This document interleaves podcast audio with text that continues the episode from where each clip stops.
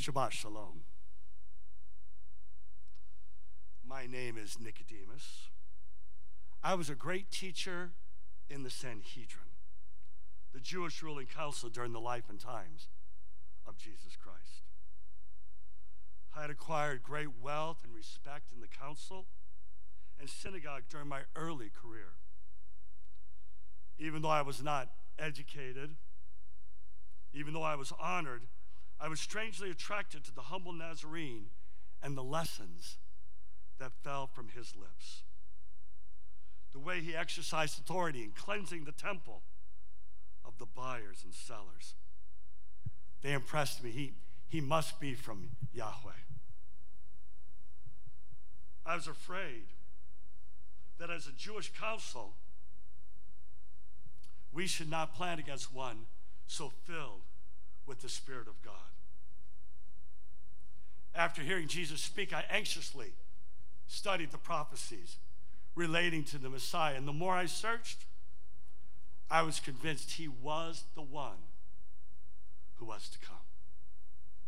I watched, he healed the sick, he cared for the poor like none other. Oh, and I, I saw the joy they had. After just being in his presence, I knew he was sent from Yahweh. Now, I, I was a strict Pharisee. I was very proud of my good works. I was benevolent, I was liberal, always sustaining the work of the temple service. And I felt secure. I was in Yahweh's favor. And yet, the kingdom this Nazarene talked about, it was so different. It was not about bigotry.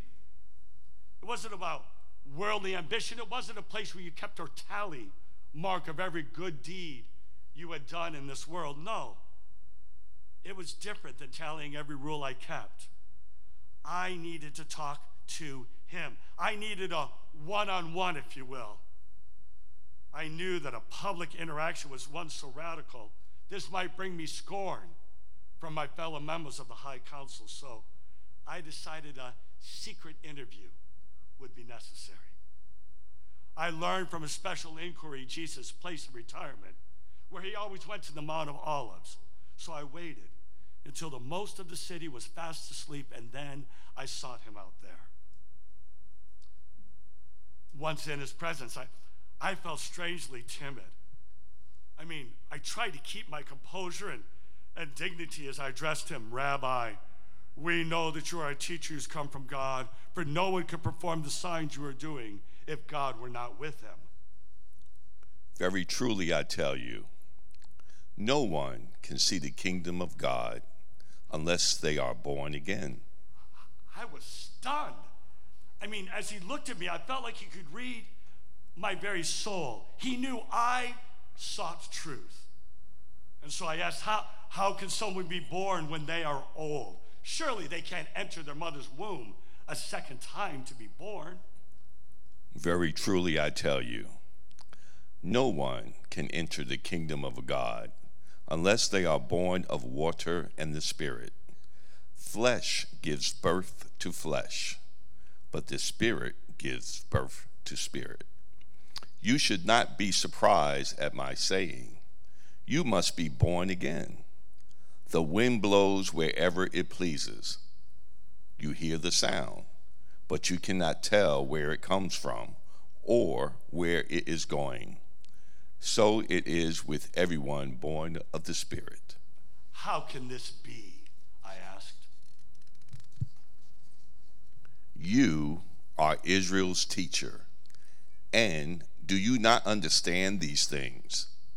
Very truly, I tell you, we speak of what we know and what we testify to what we have seen but still, you people do not accept our testimony.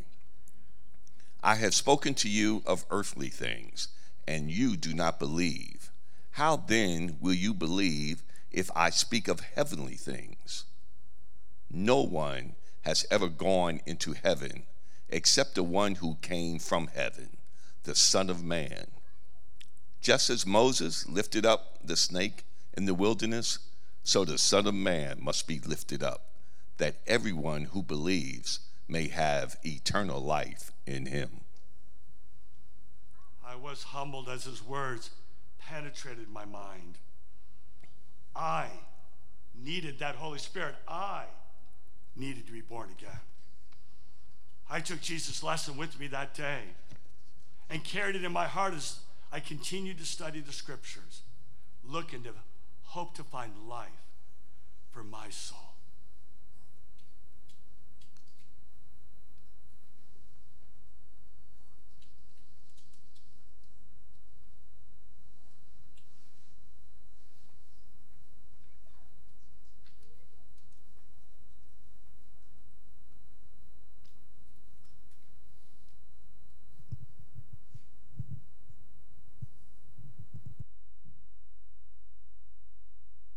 Shalom. This morning, my story is about my experience of meeting Jesus of Nazareth. My name's not important, but I'm known to many as the woman at the well. I am a Samaritan. We are the descendants of Jacob, very proud descendants but we are despised by the Jewish nation. In fact, we are bitter enemies. In my culture, water is considered the gift of God.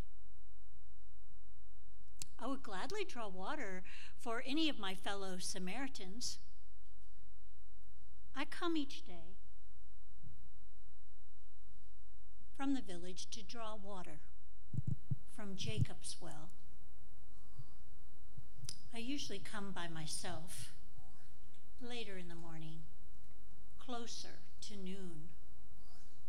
You see, I'm not well respected by the women of my village. My lifestyle of many husbands makes me the target of much gossip so I'd rather come alone.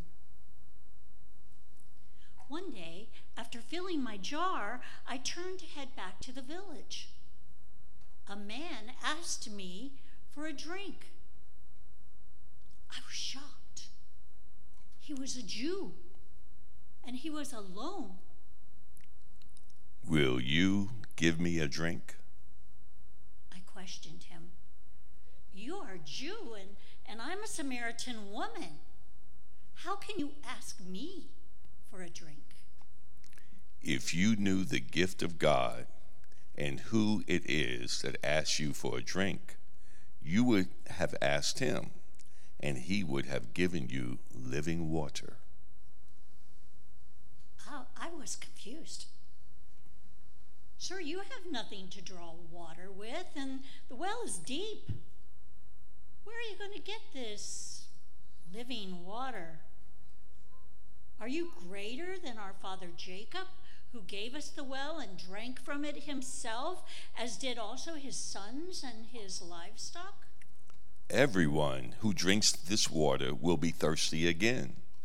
But whoever drinks the water I give them will never thirst. Indeed, the water I give them will become in them a spring of water welling up to eternal life. Eternal hope welled up in me. Sir, give me this water so that I don't have to come here and, and be thirsty and, and keep coming to draw water from this well. Go, call your husband and come back. I have no husband. You are right. When you say you have no husband, the fact is you have five husbands, and the man you now have is not your husband. What you have just said is quite true. I trembled. A mysterious hand was turning the pages of my life history. Who was this man? that could read the secrets of my life. Sir, I can see that you are a prophet. Our ancestors worshipped on this mountain, but you Jews claim that the place where we must worship is in Jerusalem. Woman, believe me, a time is coming when you will worship the Father neither on this mountain nor in Jerusalem. You Samaritans worship what, what you do not know. We worship what we do know, for salvation is from the Jews. Yet a time is coming and has now come when the true worshipers will worship the Father in the Spirit and in the truth, for they are the kind of worshipers the Father seeks. God is Spirit, and his worshipers must worship in the Spirit and in truth. I know the Messiah, called the Christ, is coming. When he comes, he will explain everything to us. I, the one speaking to you, I am he. I was so overjoyed that I left my water pot and I ran back to my village and testified Come, see the man that told me all the things I ever did. Is this not the Christ? The people of my village returned to the well to listen to him. They did not want him to leave. They invited him to stay in our village, and he stayed with us for two days. I met the Messiah. I am waiting for his return. This ends my joyful remembrance. Jesus' followers, I pray today that you renew your desire to have the Holy Spirit, our living water, in your hearts.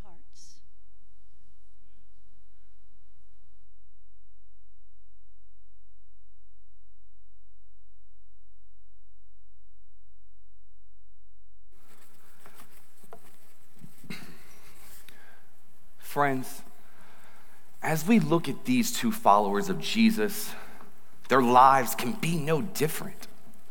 On one hand, we have Nicodemus, who was so sure of his place in the kingdom of God. I mean, he was educated, I mean, he was wealthy, he was a leader in his church. He gave frequently to the synagogue for upkeep and for services. In his community, he was respected by his peers. But it's this man that Jesus said needed to be born again needed to receive the Holy Spirit in order to enter the kingdom of God. On the other hand, we have the woman at the well, a woman who was a despised Samaritan. Even in her own community and nation, she didn't even follow the expected moral laws of the women. Many people would have seen her, looked the other way, and completely ignored her. But not Jesus. Not Jesus. Because he came for all of us. He came to take away the sins from our past. To the lowest of the low, he offered her living water. Friends, please take from these Bible stories and let the Holy Spirit fill you. Please pray today that the Holy Spirit fill you and gives you a taste of this holy living water. Let us pray. Dear loving Heavenly Father, we thank you so much for this opportunity to come together and to praise and worship you. We thank you so much, Father, for the gift of your Son who came down to give us the living water and to give us the opportunity at being a part of your righteous kingdom. Father, we ask today that you guide us on our journey to be filled with your Holy Spirit. Father, we ask for your grace and your love, and we thank you. In Jesus' name I pray. Amen.